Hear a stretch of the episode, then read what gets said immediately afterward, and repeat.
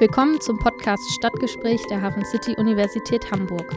In Forschung und Lehre beschäftigt sich die HCU mit der aktuellen und künftigen Entwicklung von Städten und Metropolen.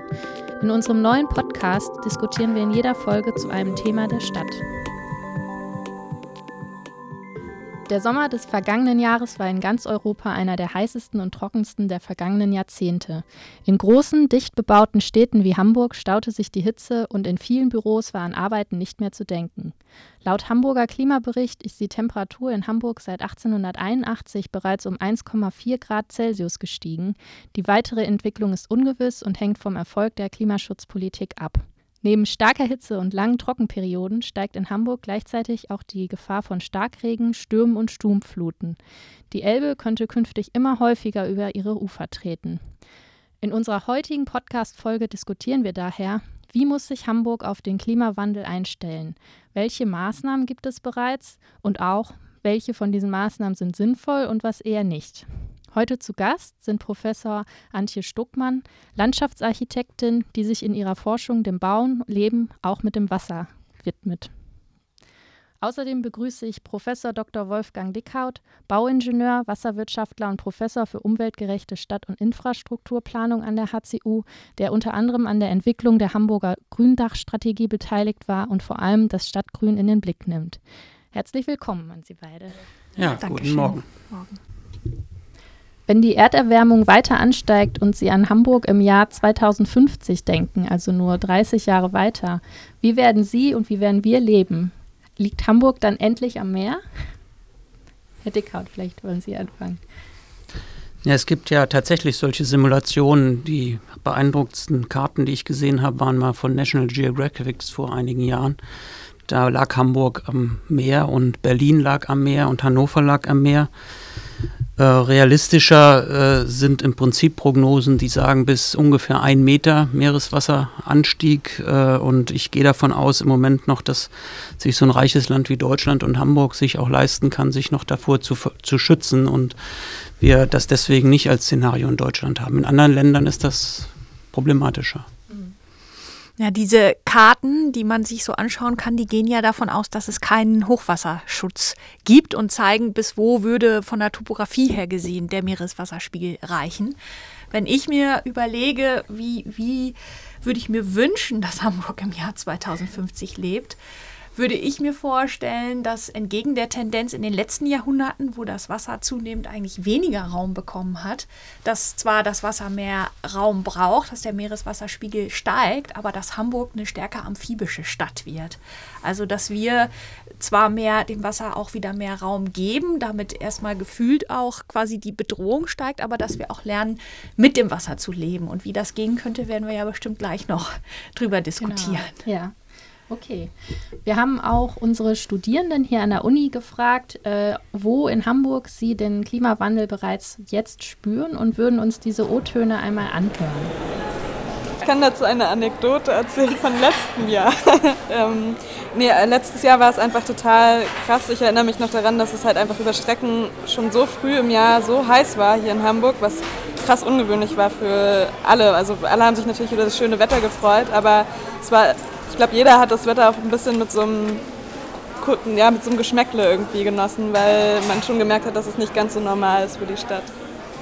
Also nach letztem Sommer, der sehr, sehr lang und sehr, sehr heiß war, was ich so noch nie in Hamburg erlebt habe, ähm, hatte ich letztes Jahr das erste Mal das Gefühl, dass ich den Klimawandel ganz spezifisch in Hamburg fühle, ja. Ja, ich glaube schon. Ich glaube, dass es so warm ist oder dass so extreme Wetterereignisse passieren, das ist Teil des Klimawandels. In Hamburg würde ich sagen, spüre ich den Klimawandel nicht. Also wenn ich an den letzten Sommer denke und an die vielen Male, in denen ich baden war, dann würde ich sagen, auf jeden Fall. Es ist sehr heiß geworden. Ich glaube eigentlich vor allem auch nicht jetzt unbedingt an dem, was sich vom Wetter her verändert oder in der Natur, sondern auch wie Leute damit umgehen und wie das in den Medien viel repräsentiert wird. Dadurch kriegt man ja auch global viel mehr mit. Ich würde sagen, ja, nicht nur in Hamburg, aber auf den Ort bezogen spüre dass die Wetterveränderungen immer ziemlich stark sind. Also jetzt gerade in den letzten Wochen, erst war es super heiß über Ostern, dann war es wieder sehr kalt, 8 Grad, dann waren auf einmal 30 Grad. Also die Wetterumschwünge sind sehr stark. Genau, wir haben gehört, ähm, extreme Wetterereignisse, extreme Hitze im vergangenen Sommer. Da wird sehr deutlich schon, wo der Klimawandel in Hamburg vielleicht schon angekommen ist. Ähm, wie sehen Sie das? Äh, was gibt es vielleicht noch, was äh, vielleicht weniger auffällig ist, ähm, wo man aber doch schon den Klimawandel hier äh, spüren kann? Wenn Sie anfangen. Ja, ähm, das Interessante an den Antworten ist, dass man sich ja immer so auf persönliche Erfahrungswerte bezieht. Mhm. Vor ein paar Tagen war es so heiß oder letztes Jahr war der Sommer so heiß. Und mein Kollege, der Meteorologe ist, hat immer das so erklärt, dass Wetter kann man spüren, aber Klima kann man eigentlich in dem Sinne nicht spüren, weil Klima sich über sehr lange Zeiträume verändert. Mhm. Und selbst wenn es mal ein Jahr richtig heiß ist oder irgendwie ein Frühling außergewöhnlich viel regnet, ist das noch nicht per se äh, ein Ausdruck von Klimawandel, sondern das kann auch ein Ereignis sein, was ein Jahr mal vorkommt und dann ist es die nächsten Jahre wieder ganz anders. Das heißt, ähm, wenn man den Klimawandel betrachtet, muss man sehr, sehr lange Zeitreihen auch betrachten. Herr Dickhaut, möchten Sie noch etwas ergänzen? Ja, ich würde ergänzen noch, dass ähm, besonders im landwirtschaftlichen Bereich man schon feststellt, dass es veränderte Vegetationsperioden gibt. Also früher früherer Beginn sozusagen von den Vegetationsperioden und auch in der Landwirtschaft, aber auch bei Stadtbäumen andere und häufigere Pflanzenschädlinge auf einmal da sind, die man erst kennenlernen muss und wo man lernen muss, damit umzugehen. Ähm, das apokalyptische Szenario, Hamburg könne bedingt durch die Erderwärmung und die steigenden Meeresspiegel bis Ende des 21. Jahrhunderts unter Wasser stehen. Das, darüber haben wir ja gerade auch schon gesprochen. Das wird in den Medien immer wieder aufgegriffen. Ähm, wie wahrscheinlich ist das oder mit welchen Veränderungen müssen wir bis 2050 denn in Hamburg noch re äh, rechnen? Also ich ähm, möchte ergänzen zu dem, was wir bisher diskutiert haben, dass wir auch mit dem Thema Trinkwasserknappheit äh, äh, rechnen müssen. Im letzten Sommer äh, kamen die äh, Werte schon an die Grenzen und man wird, wenn es weiter solche warmen Sommer gibt, auch darüber nachdenken müssen, äh, weiter Trinkwasser äh, zu sparen. Äh, weil es mit hoher Wahrscheinlichkeit nicht sein, möglich sein wird, äh, das Trinkwasserangebot äh, zu, zu steigern. Und ein weiterer Aspekt, der, denke ich, auch in den letzten Wochen immer deutlicher geworden ist und auch so ein Beispiel darstellt, ist, dass wir mit Hagelschäden halt zu rechnen haben, ähm, die wir bisher in den Dimensionen so auch noch nicht, noch nicht kannten. Ich meine, das Spannende ist ja, dass, wenn man jetzt mal vom Wasser her denkt, dass Hamburg eigentlich aus allen Richtungen mit starken Veränderungen zu tun hat. Also Grundwasser ist ja das Wasser von unten, mhm. dann der Regen und der Hagel kommt von oben, dann haben wir das Wasser, was die Elbe runterfließt. Da hat man ja auch gesehen, dass das auch großen Schwankungen unterliegt. Letztes Jahr konnten im Rhein ja schon keine Binnenschiffe mehr fahren und mhm. konnten schon nichts mehr transportieren. Das heißt, da kommt auch teilweise weniger Wasser die Elbe runter, aber teilweise dann auch mal ein Hochwasser. Und was natürlich dann nochmal die andere Richtung ist vom Meer her, weil Hamburg ja durch die Tide auch erreicht wird und durch die Sturmfluten der Nordsee mhm. beeinflusst ist, ähm, dass man da natürlich auch sich fragt, ähm, was passiert eigentlich mit dem Meereswasserspiegel? Ähm, da gibt es ja auch ähm, bestimmte Prognosen, die aber natürlich sehr, sehr unsicher sind, dass bis 2100 der Meereswasserspiegel von zwischen 20 und einem 20 Zentimetern und einem Meter steigen könnte. Aber auch das ist einfach sehr unsicher, ähm, was letztendlich passiert und ähm, dass gleichzeitig auch man davon ausgehen muss, dass vielleicht stärkere Nordseestürme im Winter auch stattfinden werden, die dann natürlich auch zu einer Erhöhung der Sturmfluten führen werden. Und ähm, insofern ist es jetzt im Moment so angesichts der großen Unsicherheiten, dass gerade alle Hochwasserschutzanlagen in Hamburg erstmal bis 2050 an neue Bemessungswasserstände angepasst werden. Mhm. Und vielleicht hat man das in Hamburg auch schon wahrgenommen. Jetzt zum ähm, Hafengeburtstag wurde ja gerade die neue Hochwasserschutzanlage an den Landungsbrücken eröffnet, der zweite Bauabschnitt. Jetzt kann man ja wieder hier von der Hafen City und von uns an der HCU bis zu den Landungsbrücken flanieren. Mhm. Richtig weit oben, weil da jetzt nochmal richtig ähm, was draufgebaut wurde. Also ähm, es wurden, wurde jetzt erhöht um 1,60 Meter bis 1,90 Meter nochmal, wo drin auch ein Klimazuschlag von 20 Zentimetern bis 2050 enthalten ist. Und diese 20 Zentimeter sind sozusagen das, was man als Unsicherheit obendrauf gibt, mhm. zusätzlich zu dem, was man an Berechnungen hat, mhm. weil man einfach nicht weiß, wie sich das entwickelt. Ja. Und diese Landungsbrücken sind jetzt eigentlich so der erste Bauabschnitt und alle Deichanlagen, Hochwasserschutzanlagen Hamburgs müssen jetzt auf dieses neue Niveau gebracht werden. Insofern sind wir dem ja auch nicht ausgeliefert, sondern da investiert Hamburg natürlich auch viel rein. Ähm, die Frage ist aber, wie verändert das letztendlich auch das Stadtbild und den Zugang zu den Gewässern? Weil wenn unsere Deiche und Schutzanlagen immer mehr zu solchen Giganten werden, die immer um Meter, Meter, Meter weiter wachsen, fragt man sich natürlich schon, wie Hamburg dann in der Zukunft eigentlich aussieht, wenn man sich quasi zumauert. Ja. Genau, wir waren gerade noch bei den Klimaereignissen, den extremeren, und äh, Sie sagten, man reagiert jetzt schon mit äh, der Erhöhung von Deichanlagen ähm, darauf. Der Hamburger Senat hat natürlich auch noch äh, weitere Pläne, ähm, auf den Klimawandel zu reagieren. Ähm, 2015 wurde dieser Klimaplan für die Stadt verabschiedet.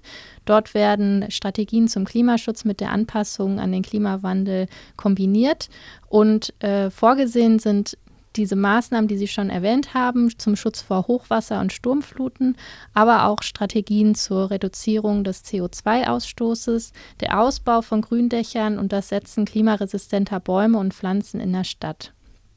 Damit könnte man sagen, ist Hamburg doch eigentlich auch schon ganz gut aufgestellt, oder? Äh, Herr Dickhaut, äh, vielleicht wollen Sie ergänzen. Sie waren nämlich an der Entwicklung der Hamburger Gründachstrategie beteiligt und forschen aktuell zum Stadtgrün. Wie können diese Maßnahmen zum Stadtgrün ein angenehmeres Stadtklima begünstigen? Ja, bevor ich das ausführe, würde ich ganz gerne ja. noch mal so ein paar Takte sagen zu der Frage, ist es schon genug oder ist es nicht genug? Ja. Also ich erlebe, dass das Bewusstsein in Hamburg durchaus in Politik und Verwaltung steigt. Es nicht umsonst gibt es diesen genannten Klimaplan. Es gibt andere Projekte, die von der Stadt finanziert werden, wie Regeninfrastrukturanpassung oder die, die, das Projekt Klick, was sich mit Klimaanpassung im innerstädtisch verdichteten Bereich halt äh, beschäftigt. Ähm, und wir erleben schon, dass es auf der Ebene ein gesteigertes Bewusstsein und auch eine planerische Überlegung ähm, dazu gibt, wie es weitergeht. Wenn man allerdings den direkten Umbau oder Einbau äh, schon sich anguckt, dann äh, stellt man bei konkreten Projekten und zumal bei Projekten, die im Stadtumbau stattfinden, äh, fest, wie langsam das noch äh, ist und wie wenig der, auf der konkreten Bau- und Planungsebene letztendlich äh, angekommen ist. Derzeit mhm. beherrscht im Prinzip das Wohnungsbauthema äh, die städtische Politik, das äh, Suchen nach immer neuen Flächen für Wohnungsbau und die anderen Themen äh, sind äh, derzeit in der konkreten Umsetzung noch nicht so angekommen, wie man sich das eigentlich wünschen würde. Mhm. Und nochmal zu der Frage zum Stadtgrün. Ähm ja, Stadtgrün ist sicherlich eine der am meisten diskutierten Maßnahmentypen, die man, äh, die man zur Minderung der ähm, Klimawandel-Auswirkungen halt anführen kann. Ne? Mhm. Stadtgrün als äh, durch, durch Kühlung, durch Verdunstung äh, als wichtiges Element, durch Verschattung, wenn man an größere und auch kleinere Bäume denkt geringere Oberflächentemperaturen, die man hat, wenn man äh, Begrünung äh, letztendlich hat, wesentlich mehr Wasserrückhalt und dann auch langfristig äh, Verdunstung von über 50 Prozent mehr äh, im Jahr. Das sind schon Dimensionen, die man alle dem Stadtgrün zuordnen kann. Und umso wichtiger ist es, das eben konsequent äh, eben überall dann auch einzuplanen und äh, umzusetzen. Mhm. Und nur noch mal kurz ergänzend dazu, also beim Wohnungsbau geht es ja, ja immer darum, mehr und mehr Wohnungen mhm. zu bauen. Und da merkt man einfach, dass das Stadtgrün da nicht wirklich mithält. Also wenn man mal guckt, die Anzahl der Bäume oder die Anzahl der Grünflächen, rein quantitativ, hat man da keine Steigerung zu verzeichnen, sondern eher eine Abnahme. Selbst mhm. die Stadtbäume nehmen ab. Ähm, und insofern ist natürlich auch ein erklärtes Ziel, ähm, die Qualitäten der Freiräume, die wir haben, zu steigern, indem man ähm, auch in die Freiräume investiert, dass es mehr Bäume gibt, eine, eine, stärkere und bewusste Durchgrünung mit bestimmten Arten und auch einer bestimmten Gestaltung, die das Klima eben auch wirklich verbessern kann. Und dass man auch mehr Freiräume an Orten gewinnt, die nicht klassische Freiräume sind, mhm. sondern dass man auch letztendlich Straßen, Fassaden, Dachflächen, also all die gebauten Oberflächen der Stadt auch mal dahingehend untersucht, welches Potenzial die eigentlich haben, begrünt zu werden. Mhm. Sodass dieser Gegensatz, das ist bebaut und das ist Freiraum, dass man da auch denkt, wie, wie kann das eigentlich zusammenspielen? Mhm. Das ist, äh, ist, ja wirklich eine wichtige Frage, weil äh, mit der Nachverdichtung der Stadt äh, immer wichtiger wird, dass, äh, dass das Grün mitwächst. Ähm, Frau Stuckmann, Sie haben sich in Ihrer Forschung auch damit beschäftigt, wie Städte ein sinnvolles Wassermanagement betreiben können. Also wie können Städte mit Starkregenereignissen umgehen? Äh, gibt es da Beispiele aus Ihrer Forschung, äh, aus anderen Regionen, die, wo Hamburg sich vielleicht etwas abgucken kann? Ja, ähm, also das Spannende mit Grün und mit Wasser ist ja, dass das ganz, ganz stark zusammenhängt. Wer schon mal im Wald war und im Vergleich dazu dann im, am gleichen Tag durch die Stadt geht, merkt ja, dass es im Wald erstens viel kühler ist und auch ähm, schattiger und auch feuchter.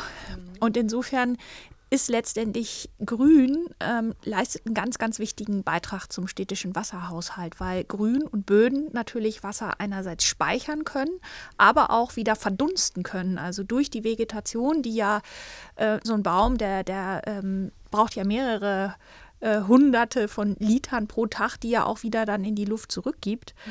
Und insofern ist, ähm, haben wir uns in unseren Forschungsprojekten immer erstmal stark damit beschäftigt, wie wäre für einen Standort, der irgendwo in der Stadt ist, eigentlich die natürliche Wasserbilanz. Und Wasserbilanz bedeutet, dass man mal guckt, ähm, was ist der, das Zusammenspiel zwischen Verdunstung einerseits, also das Wasser, was wieder in die Luft zurück verdunstet, welches versickert in den Boden und wieder zu Grundwasserneubildung führt und wie viel läuft oberflächig ab. Weil das, was oberflächig abläuft oder auch in der Kanalisation, geht ja dann direkt in die Gewässer und führt letztendlich wieder zu Hochwasser. Mhm. Und im natürlichen Wasserhaushalt hat man eben viel höheren Anteil von Versickerung und Verdunstung, als man das normalerweise in der Stadt hat, weil wir so viel viele versiegelte Oberflächen haben. Und insofern geht es eben darum, nach Potenzialen zu suchen und aber auch Werkzeuge zu entwickeln, solche Bilanzierungswerkzeuge, mit denen man auch zeigen kann, okay, wenn wir jetzt zum Beispiel ein Gründach oder zum Beispiel so eine Versickerungsmulde bauen, wo das Wasser eben nicht gleich abfließt, sondern erstmal gespeichert wird und dann auch durch die Vegetation verdunsten kann, wie viel Wasser hält man denn dadurch eigentlich dann aus der Kanalisation raus und damit auch ähm, äh, verhindert man quasi Hochwasser. Und das zweite Thema ist, nicht nur diese ausgeglichene Wasserbilanz im Auge zu haben und sich zu fragen, wie kann man die Stadt stärker quasi wieder zu so einem Schwamm machen, wo das Wasser nicht einfach nur abfließt, dass man gleichzeitig auch darüber nachdenkt, wie geht man mit diesen zunehmenden Starkregenereignissen um. Mhm. Weil die städtische Kanalisation, die ist so dimensioniert, dass sie eigentlich nur so ein relativ leichtes Starkregenereignis noch in der Kanalisation überhaupt aufnehmen kann. Also so ein ähm, Ereignis, was maximal alle fünf Jahre vorkommt, bis dahin ist die Kanalisation dimensioniert, weil wenn man sich mal anguckt, wie groß die Rohre jetzt schon sind, sind die jetzt schon gigantisch und man kann die einfach nicht noch größer bauen, unterirdisch, weil das irgendwann total unwirtschaftlich wird. Das heißt aber, dass jedes stärkere Regen überflutet Straßen.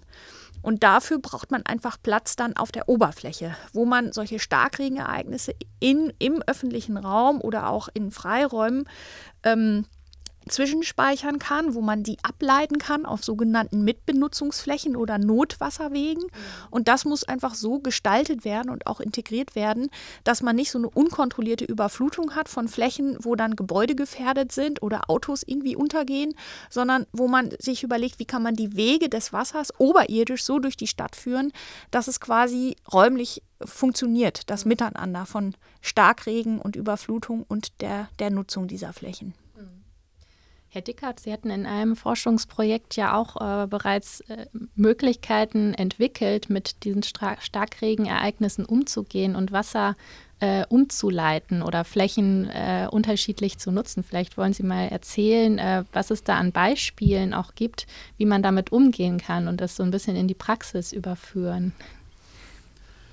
Also ich denke, ein gutes Beispiel ist das, was Antje eben auch schon äh, abstrakt äh, angedeutet hat, dass die Frage der multifunktionalen Nutzung von Flächen. Wir haben für St. Georg und auch für Winterhude eine Studie gemacht, wo wir uns überlegt haben, welche Plätze möglicherweise multifunktional genutzt werden können. Multifunktional heißt, dass sie zu ganz wesentlichen Zeitraum des Jahres als äh, Spielplätze, als Sportplätze, als Aufenthaltsflächen genutzt werden und in Starkregenereignissen dann eben kurzzeitig eingeflutet werden. Das heißt, Einfluten von vielleicht 30 bis 50 Zentimeter über einen Zeitraum von vielleicht 24 Stunden, besser weniger, wenn das geht, und dann wieder zur Verfügung steht in normalen Nutzungen. Das sind Beispiele, die wir ähm, konzipiert haben, die in anderen Städten auch äh, durchaus schon konzeptionell äh, für den gesamten Stadtraum entwickelt sind und in Beispielen auch gebaut worden sind. Also Rotterdam ist da ein sehr gutes Beispiel oder auch in Kopenhagen, wo solche Plätze äh, systematisch geplant und äh, gebaut werden. Mhm. Und das Ganze kann man natürlich auch machen für normale Straßenräume, wo dann der Autofahrer, die Autofahrerin äh, eben in Starkregenereignissituationen auch mal durch ein 30 Zentimeter tiefe Gerinne sozusagen fährt, äh, langsamer fahren muss, Tempo reduzieren äh, muss und äh, möglicherweise zu bestimmten Zeiten das auch gesperrt werden muss. Das mhm. wird wahrscheinlich auf uns zukommen, aber wenn man über die Alternativen nachdenkt, die Vergrößerung der Kanalisation ist ja nicht nur ein ökonomisches, es ist auch wirklich eine, ein räumliches Problem. Wir wissen nicht, wo wir, wie wir diese äh, Kanäle noch weiter sozusagen verbessern können. Und insofern sage ich immer, kann man sich überlegen, dass man es planhaft sozusagen regelt oder es wird uns einfach äh, trotzdem passieren und dann bin ich doch eher für das Planhafte. Ja, es wurde ja auch schon im Rahmen von dem RISA-Vorhaben so ein erster Regenwasserspielplatz in Neugramm-Fischbeck gebaut. Da machen wir gerade auch ein aktuelles Forschungsprojekt, wo wir das nochmal weiterdenken. Ähm, so dieses Thema naturbasierte Lösungen. Also wie kann man quasi mit Mitteln der äh, Freiraumgestaltung auch solche Infrastrukturprobleme lösen, weil so ein Regenwasserspielplatz ist was anderes als ein Rückhaltebecken, was eingezäunt ist und gar nicht nutzbar ist für den Menschen. Und gerade wenn wir in, in der sich verdichtenden Stadt Platzprobleme haben, müssen wir eben auch wirklich drüber nachdenken, wie man solche Nutzung nicht wie damals immer schön säuberlich getrennt, wir machen Zaun und ähm, dann ist hier Platz fürs Wasser und da ist der Platz für den Verkehr und da ist der Platz für die Freiraumplanung äh, und die Parks, sondern wie kann die Straße zum Park werden, wie kann das Regenrückhaltebecken zum Spielplatz werden. Ähm, also genau solche, solche Überlagerungen, Kopplungen. Da gibt es natürlich viele Ängste und auch viele erstmal Sicherheitsbedenken, weil wir auch ein bisschen verlernt haben, so zu denken und auch so zu leben ähm, weil, weil wir natürlich auch mit diesen Dynamiken, dass die Kinder alle rausrennen, wenn es regnet und alle gerne in Pfützen spielen, das ist ja eigentlich so, so ein Phänomen, dass, dass es letztendlich auch spannend ist, das Wasser als Ereignis wieder im Stadtraum sichtbar zu machen. Mhm. Ähm, und natürlich muss man sich dann aber auch immer gut überlegen, was heißt es dann für, für die Sicherheit, ähm, dass man eben auch diese Einstautiefen sehr bewusst so regelt, dass es nur ganz flach bleibt, dass es dann wieder überläuft in das nächste Becken und dass man die Stadtplanung die ja auch ihren Bezug komplett zur Topografie verloren hat und vom ganzen Denken her eigentlich gar nicht mehr mit dem Wasser umgeht, so nach dem Motto, naja, das fließt eh in den Kanal, da kann der Bauingenieur sich dran drum kümmern. Mhm. Ähm, dass das wirklich auch konzeptionell auf der Ebene jetzt der Stadtgestaltung zu einem Beispiel wird, wie früher hatten wir diese Wasserkunst in kalte Hofe und so weiter, das wurde ja auch alles als Wasserkunst bezeichnet mhm. und diese Denke, mit Wasser sozusagen künstlerisch wertvolle Räume zu gestalten, die ist uns in der Vergangenheit sehr abhanden gekommen. Und das mhm. finde ich gerade das Spannende, auch als Landschaftsarchitektin, im Zusammenspiel dann eben äh, mit der Wasserwirtschaft, mit dem Bauingenieurwesen, da wieder auch stärker zusammenzuarbeiten. Und das ist ja auch etwas, was uns hier an der HCU auszeichnet, dass wir das schon in der Lehre mit den Studierenden und in der Forschung auch ähm, entsprechend voranbringen können. Mhm. Also im Prinzip äh, sagen Sie, das Wasser nicht nur aussperren oder abgrenzen, sondern äh, sich auch darauf einlassen, wo man das ja ab und zu mal hier in Hamburg ganz deutlich mitbekommt, ist, wenn der Fischmarkt überflutet wird. Und ähm, die Hamburger Wahrzeichen, die trotzen dem Wind und dem Wetter und äh, manchmal ist das Wasser höher und niedriger. Ähm, wie kann man diese Wahrzeichen schützen oder wie kann das auch in 100 Jahren dort noch funktionieren? Also aus meiner Sicht sind sie sehr gut geschützt, weil sie darauf eingestellt sind, dass sie eben regelmäßig überflutet äh, werden ähm, und äh, nicht gegen die äh, Wassermassen abgeschottet äh, sind. Ne? Der, gerade der, der Hamburger Fischmarkt ist ein Beispiel, wo das jahrzehntelang schon funktioniert und die Gebäude damit auch umgehen, äh, umgehen können. Und äh, wichtig ist, dass man ähm, hinterher die Gebäude wieder sauber macht, trocknet und dann äh, gehen sie halt sozusagen in die weitere äh, Nutzung über.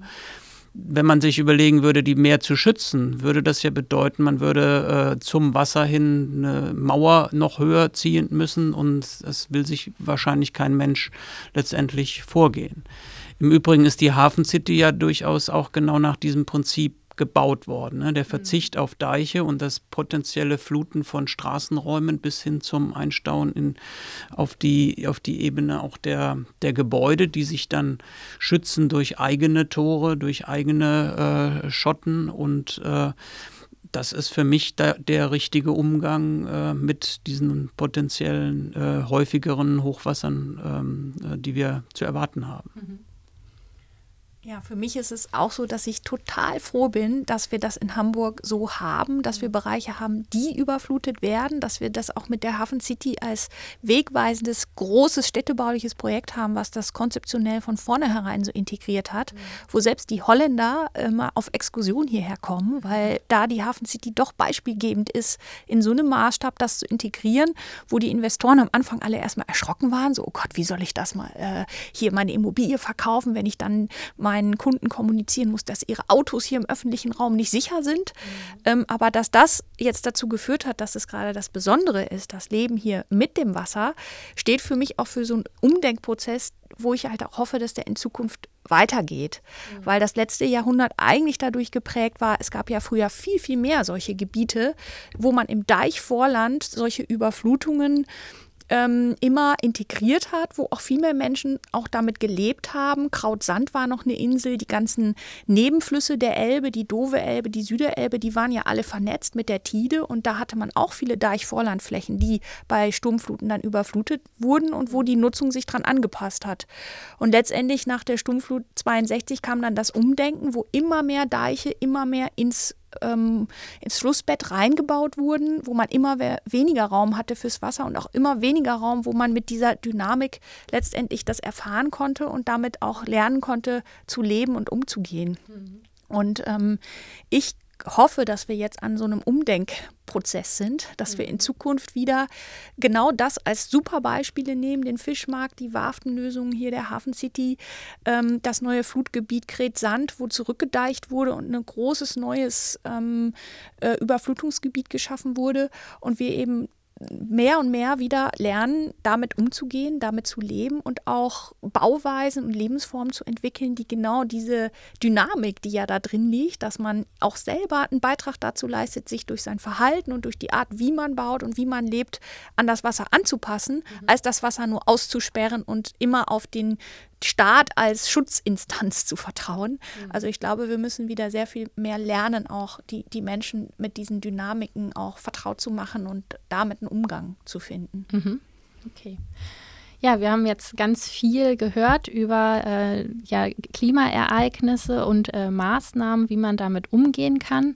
Ähm, gibt es zusammenfassend jetzt, äh, wir kommen langsam zum Ende, gibt es äh, allgemeine Empfehlungen, die Sie äh, sehen, die jede Stadt umsetzen sollte? Was kann sich Hamburg vielleicht auch von anderen Städten noch abgucken?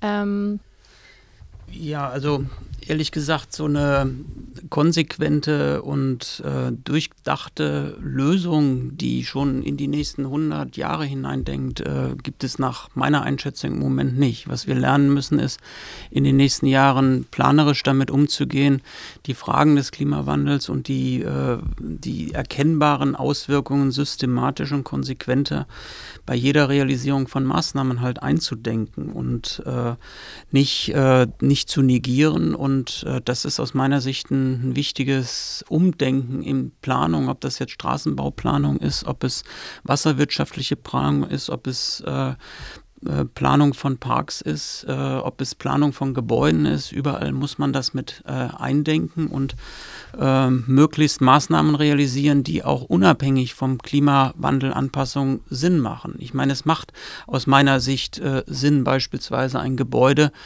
äh, sowieso vor Verschattung auch heute oder nicht vor Verschattung, vor der Sonne sozusagen zu schützen, indem man außenliegenden Sonnenschutz letztendlich macht, wenn man äh, die Gebäude gut nutzen will, wenn man nicht überhitzte Innenräume letztendlich haben will.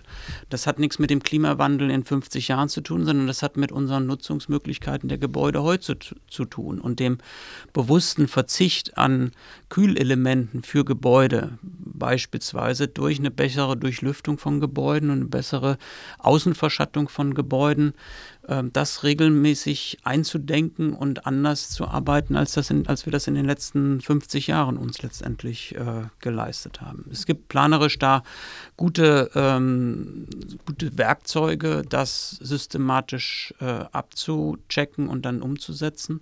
Aber es gibt nicht die eine Maßnahme, die immer richtig ist oder das Maßnahmenbündel, was immer richtig ist, sondern das ist von Ort zu Ort und von Gebäude zu Gebäude auch sehr unterschiedlich. Mhm.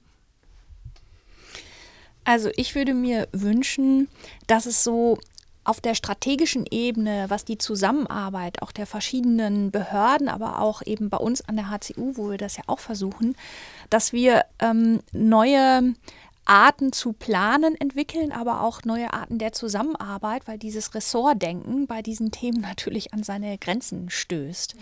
Ähm, also es gibt in Hamburg ja das äh, Bündnis fürs Wohnen, wo es eben darum geht, diese 10.000, momentan 10.000 Wohnungen pro Jahr auch zu bauen mit vereinten Kräften. Mhm. Ähm, und ähm, es soll jetzt einfach etwas entwickelt werden, was dann auch ein Bündnis fürs Grün ist, wo, wo es ähnlich dann auch ressortübergreifend, aber auch mit allen wichtigen ähm, Verbänden, äh, auch mit uns als HCU, man versucht an einem Strang zu ziehen, äh, das auch zu koordinieren, um das nicht nur so als Absichtserklärung zu haben, sondern auch mit konkreten Maßnahmen zu hinterlegen. Und das gleiche eigentlich auch fürs Wasser, fürs Blau. Ähm, und ähm, das auch zu integrieren in diese städtischen Strategien, um da auch an einem Strang zu ziehen und ähm, ich denke, Hamburg mit seinen vielen Themen, die, die ja hier auch eine Rolle spielen als grüne Stadt am Wasser, so, das ist ja auch so, wie Hamburg sich nach außen präsentiert. Und insofern finde ich, haben wir da auch eine große Verantwortung, hier auch den Weg in die Zukunft zu zeigen und da auch zu einer Modellstadt zu werden, die ähm, eben da auch mit guten, konkreten Maßnahmen und Beispielen vorangeht. Ähm, Sie sprechen von Verantwortung übernehmen. Äh, die trägt natürlich auch jeder einzelne Bürger. Ähm, wir haben nochmal äh, O-Töne gesammelt bei Studierenden und sie gefragt, was sie selber ändern möchten oder was sie aktuell auch schon ändern in Bezug auf den Klimawandel. Ähm, die hören wir uns einfach erstmal an. Also ich versuche schon, mich immer bewusst zu ernähren auf jeden Fall, da achte ich sehr drauf und auch was ähm, Müll angeht oder Plastik zum Beispiel, gucke ich immer, was ich kaufe. Also ich gehe nie, äh, also ich kaufe nie Tüten oder Plastiktüten. Ich gehe immer mit meiner eigenen Tasche los und achte bei Obst und Gemüse drauf, dass es nie eingepackt ist. So Kleinigkeiten halt im Alltag. Ich würde schon sagen, dass ich gegen Klimawandel mache. Ich versuche mein, versuche so viel Fahrrad zu fahren wie möglich. Ich habe kein Auto. Wenn das Fahrrad mal nicht aus dem Keller geholt wird, fahre ich Bahn oder Bus. Und darüber hinaus versuche ich zum Beispiel Getränke nicht in Plastikflaschen zu kaufen. Auch, auch wenn sie recycelbar sind, also Single-Use Plastic ist auf jeden Fall bei mir nicht im Haushalt zu finden. Weniger fliegen, mehr Bahn fahren, dann kriegt man auch ein bisschen mehr generell von dem Streckengefühl auch wieder, dass man nicht in zwei Stunden in einem ganz anderen Land ist. Ich ernähre mich vegan und ich kaufe Secondhand-Klamotten ganz viel. Also ich versuche selber überhaupt nicht mehr zu fliegen und eigentlich auch möglichst viele Menschen da zu motivieren, äh, dieses Transportmittel zu vermeiden. Ich bin seit zwei Jahren Vegetarier und eigentlich auf dem Weg zum veganen, also veganen Lebensstil. Und ähm, ja, kaufe eigentlich auch nur nachhaltig produzierte Kleidung. Also da versuche ich auch nochmal CO2 und diverse weitere Emissionen zu vermeiden. Ich würde sagen, so im Kleinen, ich habe kein Auto, fahre viel Fahrrad, öffentliche Verkehrsmittel, Mülltrennung. Ja, generell nicht so viel Konsum vielleicht. Ich habe aber in letzter Zeit öfter mal Bücher bei Amazon bestellt. Das ist wahrscheinlich nicht besonders klima klimatauglich. Ich würde auch sagen, auf der kleinen Ebene versuche ich möglichst nachhaltig zu leben. Ähm, ich fahre super viel mit dem Fahrrad, ich habe kein Auto, ich versuche weniger zu fliegen, obwohl ich sagen muss, dass ich früher total viel geflogen bin. Ähm, wir versuchen auch weniger Plastik zu benutzen, also mehr ähm, natürliche Produkte in der WG. Ich habe dieses Jahr erst einmal bei Amazon bestellt und ja, so versuche ich irgendwie meinen Beitrag zu leisten. Ich würde auch sagen, dass ich äh, versuche, so in meinem kleinen Rahmen irgendwie auf alltäglicher Basis versuche, Wasser zu sparen, ähm, beim Duschen möglichst äh, das Wasser abzustellen, wenn ich mich einseife oder halt auch keine Plastiktüten zum Beispiel beim Obst irgendwie kaufe oder mit, mitnehme ähm, und das versuche irgendwie lose zu transportieren. Aber es ist natürlich auch schwer in so einer Struktur, die so gewachsen ist, halt auf Dinge zu verzichten wie so Flugreisen oder ähm, auch mal Autofahren, wenn es jetzt irgendwie, ähm, weiß nicht, was zu transportieren gibt.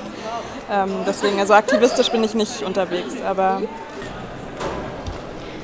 ja, wir haben ganz viele Beispiele gehört, was äh, jeder Einzelne tun kann, um etwas gegen den Klimawandel zu tun oder ähm, zumindest äh, seinen eigenen CO2-Fußabdruck zu verringern. Ähm, was können Sie den Bürgerinnen und Bürgern in Hamburg oder auch unseren Studierenden jetzt abschließend noch mitgeben? Also nicht jeder ist Stadtplaner, aber ich denke, dass viele Leute gerne etwas tun wollen, äh, weil, weil sie viel mitbekommen, aber ähm, teilweise sich vielleicht etwas hilflos fühlen äh, in Bezug auf den Klimawandel. Also was wollen Sie abschließend äh, diesen Leuten mitgeben? Ja, erstmal ist es ja schon sehr, ähm, sehr schön, dass es so viele konkrete eigene Vorsätze gibt, was zu verändern. Was ich besonders persönlich gut finde, ist, dass auch die jungen Leute das Thema Fl Fliegen und nicht mehr so viel Fliegen offensichtlich äh, mehrfach auf die Agenda letztendlich genommen haben. Und die Fridays for Future Demonstration, die es ja äh, bundesweit gibt, auch hier in Hamburg sehr stark ist, kann man eigentlich nur wünschen, dass sie sozusagen weiter so machen, die den Druck auf die Politik weiter verstärken, auch zu wirklichen Veränderungen zu kommen, neben dem Alltäglichen mehr in die äh, wirklich großen äh, Linien der, ähm, der Veränderungen zur Reduzierung von CO2 äh, letztendlich zu kommen. Und ich würde mir wünschen, dass ein Großteil der Studierenden, die heute auf der Straße gehen oder auch der Schüler und Schülerinnen sich aktiv sozusagen im politischen Prozess auch einmischen und langfristig mitgestalten wollen und äh, Dinge äh, anders zu ähm, entwickeln, wie wir das in den letzten 50 bis 100 Jahren getan haben. Ja, ich finde das auch eine ganz spannende Frage, wie man von so diesem persönlichen Nachdenken über Verhaltensänderungen auch zu einem stärker kollektiven Veränderungsprozess kommt. Also wo man sich selber ja oft so ein bisschen als Pionier manche verstehen und das war ja ganz toll, äh, was viele schon so für sich selber versuchen. Und da ist dann natürlich auch mal die Frage, wie, wie wird man eher Teil einer Bewegung oder löst auch eine Bewegung aus, was ja sehr eindrücklich jetzt mit Fridays for the Future schon pa gerade passiert. Mhm. Und da setze ich auch sehr, sehr große Hoffnung in die jungen Leute, weil ähm, auch dieses Experimentieren mit solchen Lebenspraktiken nicht nur individuell, sondern auch als größere gesellschaftliche Bewegung, glaube ich, dann doch auch zu maßgeblichen Veränderungen führen kann.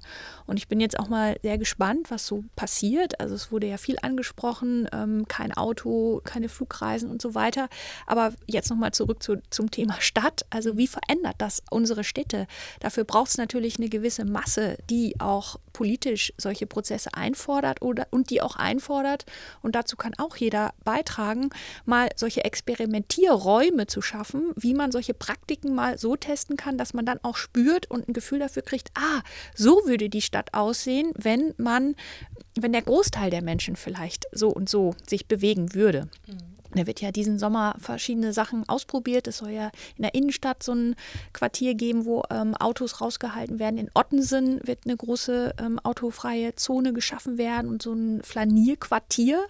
Und das, denke ich, ist auch spannend und da ähm, würde ich auch empfehlen, dass möglichst viele Leute da mal mitmachen und das einfach mal für eine Zeit testen oder sich selber auch mal so eine eigene Challenge setzen, äh, Dinge auszuprobieren, die vielleicht nicht so zum alltäglichen Leben immer so per se passen, um einfach auch zu merken, ah, das könnte das heißen. Also auch ein bisschen als Appell so Mut zum Experimentieren, auch mal Mut, einen Raum mitzugestalten und zu verändern, ähm, was natürlich mit Lebensmittelproduktion, wenn das stärker regional zum Beispiel Beispiel ist, äh, hätte das auch einen maßgeblichen Einfluss auf unsere Stadt. Dann würden wir nicht die Landwirtschaftsflächen immer vor allem als Bebauungsflächenreserven oder als reine Ausgleichsflächen sehen, sondern auch überlegen, wie können wir Nahversorgung hier ähm, wieder in, in die ähm, Flächenentwicklung auch mit reindenken und wie können wir uns auch selber daran beteiligen, solche Lebensmittel solidarisch und im Nahbereich zu, zu produzieren.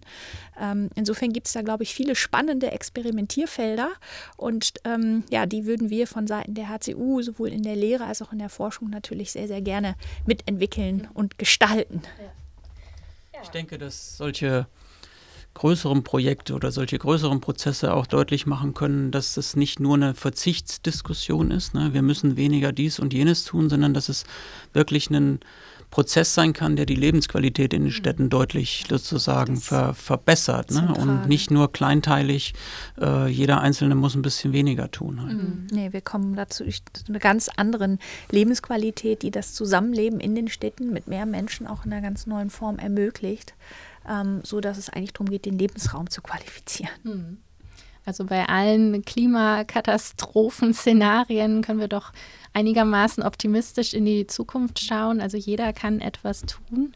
Und äh, genau, damit wollen wir uns heute verabschieden. Vielen Dank, Herr Dickhaut, vielen Dank, Frau Stuckmann, dass Sie heute hier bei uns waren. Und genau, wünsche Ihnen einen schönen Tag. Dankeschön. Vielen Dank. Danke. Stadtgespräch ist ein Podcast-Projekt der Hafen City Universität Hamburg und entsteht im Rahmen der Hamburg Open Online University. Redaktion und Moderation Marina Brink und Alexander Limonakis. Ton und Schnitt Danlo Jan und Fred Volzke. Musik Raro Bueno von Schutzhausen.